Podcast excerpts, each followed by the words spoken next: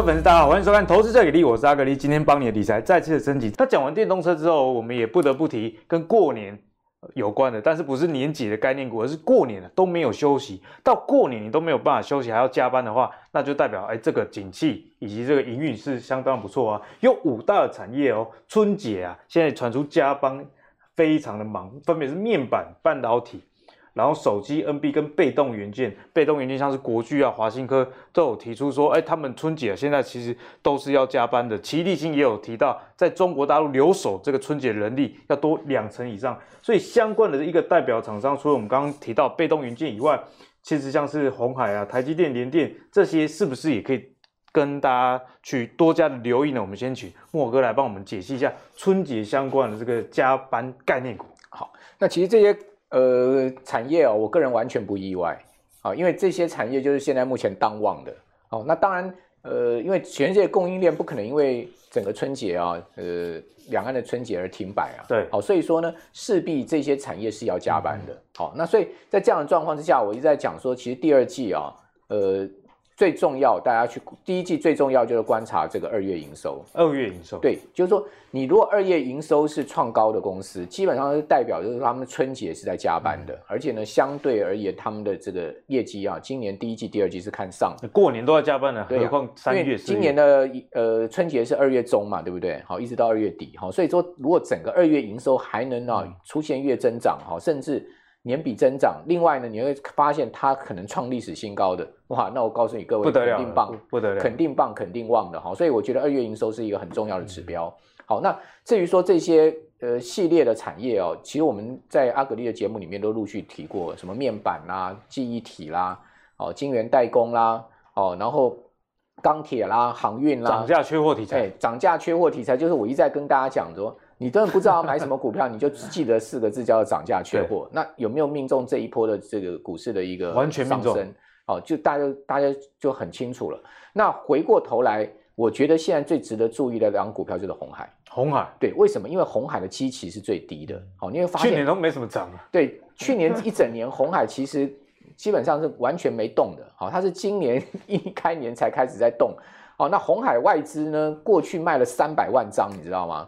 哦，它三百万对整个波段，红海一个呃，这个很长期的一个波段下跌，整个外资是卖超三百万张红海，把红海的股价卖到七十几块。那二哥，你想看哪一档公司，哪一个哪一个股票可以经由外资这样摧残，卖了三百万张？红海总共多少张股票？大概差不多一千三百万张。哦，它的股本是一千三百。这样三百万也是很重啊。对啊，你就发现哇，外资这个占红海的持股大概都差不多百分之五十多嘛，哈，那。也就是说，外资大概差不多有六六七百万张红海，它居然可以几乎卖掉一半的红海，然后把红海的股价一路打到七十几块钱。那你发现，哎，红海在七十几块钱，如果你去看红海的月线图，它在七十几块那个地方做了一个很大的长底，好，那几个几个月线所构筑的长底其实是很大的一个底部。那它现在目前开始往上爬，爬到一百块附近。那当然，在这个一百零五啊这个附近，它会有一些压力，因为是前波。这个比较大的一个套牢区，对，好，但我觉得消化掉这一块之后呢，红海股价继续往上推升的机会是蛮大的，好，因为它基期真的非常低，而且你会发现外资最近非常积极在回补红海，比如说我们昨天我们录影的这个昨天啊，它外资买超第一名就是红海，买了四万六千多张，那当外资开始在回补红海的时候，就跟它。当初在卖超红海的时候是一样的，当初可能卖多少，现在可能卖多少。对，你会发现，哎，外资在卖的时候，红海长线就是一路下。那当外资开始要逐步买红海的时候，哎，红海长线应该我估计是一路要上。哦，那再加上红海进入到所谓的呃电动车，现在有梗的了，对，有梗。电动车是一个大家未来的一个很大的期望值嘛，因为你知道鸿海这个电动车占整个集团的营收还不到一百亿，哎，不到一百亿。对，占整个集集团的营收的占比还不到百分之一，哎。那红海未来的目标是要把它这个集团营收电动车占比变到百分之十，哎，百分之十哇，这个那你想想看，成长的倍数有多大？哦，那再加上红红海也进入到这工业互联，大家都知道它是 AI 系统跟这个所谓伺服云端这一块的比较高毛利的，哦，所以。再加上它的这个最主要的营收来源就是 iPhone 的代工，好，那基本上也不会少，哦，因为今年 iPhone 十二其实卖得很好，所以我觉得红海的展望性蛮不错，大家倒是可以注意这种相对基期比较低，就好像我曾经在你的节目里面讲过日月光投控，对，日月光，当时才六十几块，为什么那时候我会发现就叫大家去注意日月光投控，因为相对它的本益比很不合理嘛。你就看整个半导体族群里面，大家都涨了，就像日月光投控这么低的本益比的公司有几家呢？那终究它也股价也会来到将近九十了嘛，对不对？所以说你就要长期去布局一些有成长性的公司哦，然后再买它的本益比低的时候，其实你的你的安全边际大，哦，你就不用怕震荡，嗯、哦。就比如我想讲说好了，那这两天呃，阳明被处置交易，哦，阳明这个交易所真的是硬硬是要把它给给给这个冷却下来就对了。嗯嗯呃，五分钟分盘不够，现在改了二十分钟分盘，还改这个 这个要要圈存款券啊！你要买了阳明的股票，你要先圈存钱；你要卖也要先圈存股票啊！搞到这样子，那问题是说，阳明的股价还是围在三十块之上啊。假如说你阳明是买在十几块、十五六块，甚至二十块以下，你其实在它再怎么样震荡，你也不用怕啊。对，好，所以我就强调说，买股票其实很重要，就是买在低点的一个安全边际的问题。嗯但当然，你要买在低一点，你就必须要知道这个产业未来的趋势跟方向，找到一些好的公司。那这样子长期的这个抱下去，你就会有大钱可以赚。所以呢，要记得多看我们节目就对了。因为木华哥常常在投资最给力里面呢，分享一些产业的观察，比方说之前的钢铁啊，以及刚提到的电动车正打，其实很早之前就已经都就说了。那接下来要问一下我们的陈彦呢，因为啊，木华哥常用产业面来帮我们解析，陈彦。更是进一步用基本面来帮我们筛嘛，哪一些是低本一比啊，又具有成长性的？那怎么样来看这些加班年节的概念股？特别是在被动元件相关的，其实是很多人的爱，也是很多人的痛啊。对，其实之前木华哥在节目当中讲过一个概念，就是你要走在产业趋势的浪头上。嗯、那所以我也用呼应这个概念哦，去看一下，这是被动元件的股票。你假设，因为大家现在在买被动元件的时候，也不确定说到底要不要被动。好，等它涨。那到底谁会涨？可是实际上我们看到是被动元件，光最近三个月哦，哎，这个涨涨幅最最凶的是一百三十三趴，三个月而已。三个月一百三十三。对对对。然后两个月涨了九十五趴。那你说如果只有一只股票，那就是个个股的炒作，对，跟主力挂钩，对不对？可是我们发现说，哎，整排哎，整个九十几、一百多的、五十趴的都有。所以它是整个，那整个上涨的时候，当然就有一个母鸡带小鸡，然后获利的带不获利的，可能不获利的也不小心被、嗯、就像刚刚电动车，电动车也是一样的道理。但是至少从这里来看，产业方向肯定是对的。你刚才讲到的加班的问题，呃，员工人人手不够的问题，其实光从整个被动元件，整个近期股价的大涨，其实可以看得出来。嗯、是，当然你就说，那如果在投资上，其实我还是觉得回到整个国巨集团。哦，当然有，呃，讲到国巨，这上面我们等一下再看，我们先看下面的线图。很多人会被一三一零吓到，就一升就一米，就在这里，然后买了以后，哇，一就一在那个山上，就一就在这里了。所以现在回到回来谈国剧，很多人是活在恐惧跟噩梦当中，不是国剧是恐惧，哦，活在恐惧当中。但是实际上哦，我们去看下面的筹码，这个是投信的哦，你看在一三一零当时。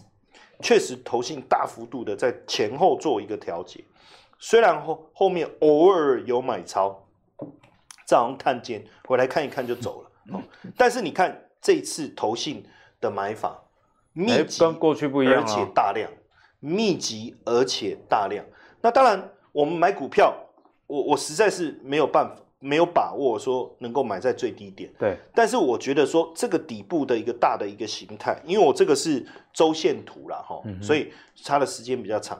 那你看这个底部形态，五百这个地方，哎，也站上去，前面高点的颈线也上来，法人也大幅度买进，所以有没有可能顺着现在整个电子产业，你要去想哦，被动元件说实在，唔加咪啊，嗯、那个东西他妈有什么技术门槛，就会更求，对不对？但是。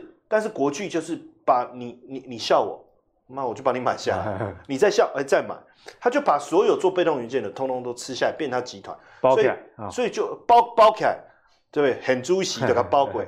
那现在这样包起来以后，是不是变成他是市占率最高？对，请问一下，你要订单，我就是不给你啊，啊，不然你要怎样？啊，就有定价权了。哎，那这时候这个需求开始攀升，我就来涨价喽。嗯、所以你会发现啊，现阶段。市场上的需求，包括我们看是五 G 手机跟四 G 手机的差别，被动元件的数量就增加了。对，好，这是一个。可是我觉得这样还不足以撼动被动元件这个市场的需求。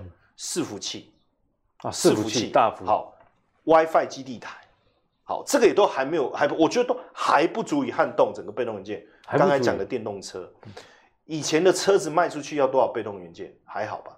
可是现在是卖一台大的电脑在路上跑，欸，嗯，那要多少的被动元件？对。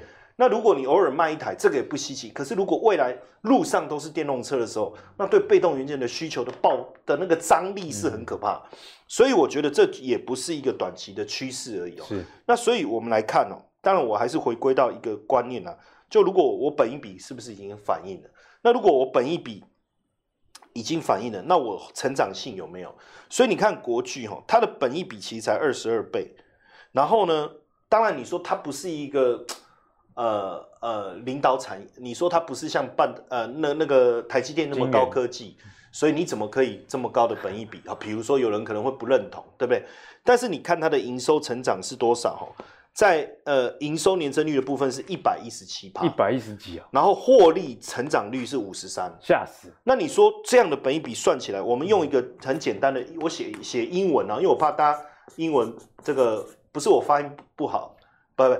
应该是说不是我发音的问题，不是大家英文程度。难道是要讲本益成长比吗？哎哎哎，你怎么知道？哦，因为你刚刚写了三画，我猜应该是 PEG。太厉害啊！我们以后可以参加比手画脚组，好，是不是？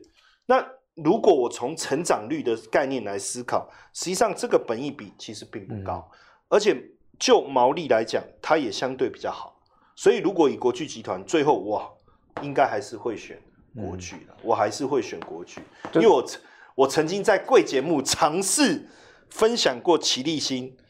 哦，虽然表现不错，但是我讲力道，对力道，力道，我们讲力道还是有涨啊，但我觉得只是被带上来的。就力道来讲，我觉得那时候如果对不对？这个那个女明星叫什么我也忘了，反正就是陈泰明交往的那个 啊，不不扯太远。好，所以我觉得还是以这个为为核心啊。我觉得也不用因为一朝被蛇咬。十年怕一三一，这呈现其实是从基本面，我们刚刚提到说，而且营收年增率超过一百 percent 哦，那这个 EPS 成长性也非常的高。你如果用本益成长比的角度去看的话，那这个 PEG 应该是小于一。那 PEG 小于一的股票代表说，哎，具有成长性，而且股价哎并不算在太高的一个位置。那第二是说技术面上也要突破前高，那筹码啊这个投信大买，所以基本面、技术面、筹码面。都具备的情况下，啊，大家似乎可以多加去留意啦。那如果你喜欢阿格力今天节目帮你准备的电动车啦、晶圆代工以及未来这些产业趋势的话，别忘了上 YouTube 以及 Facebook 订阅我们的投资最给力，以及在 Apple p o c k e t 上也可以一并的订阅。我们下次见，拜拜。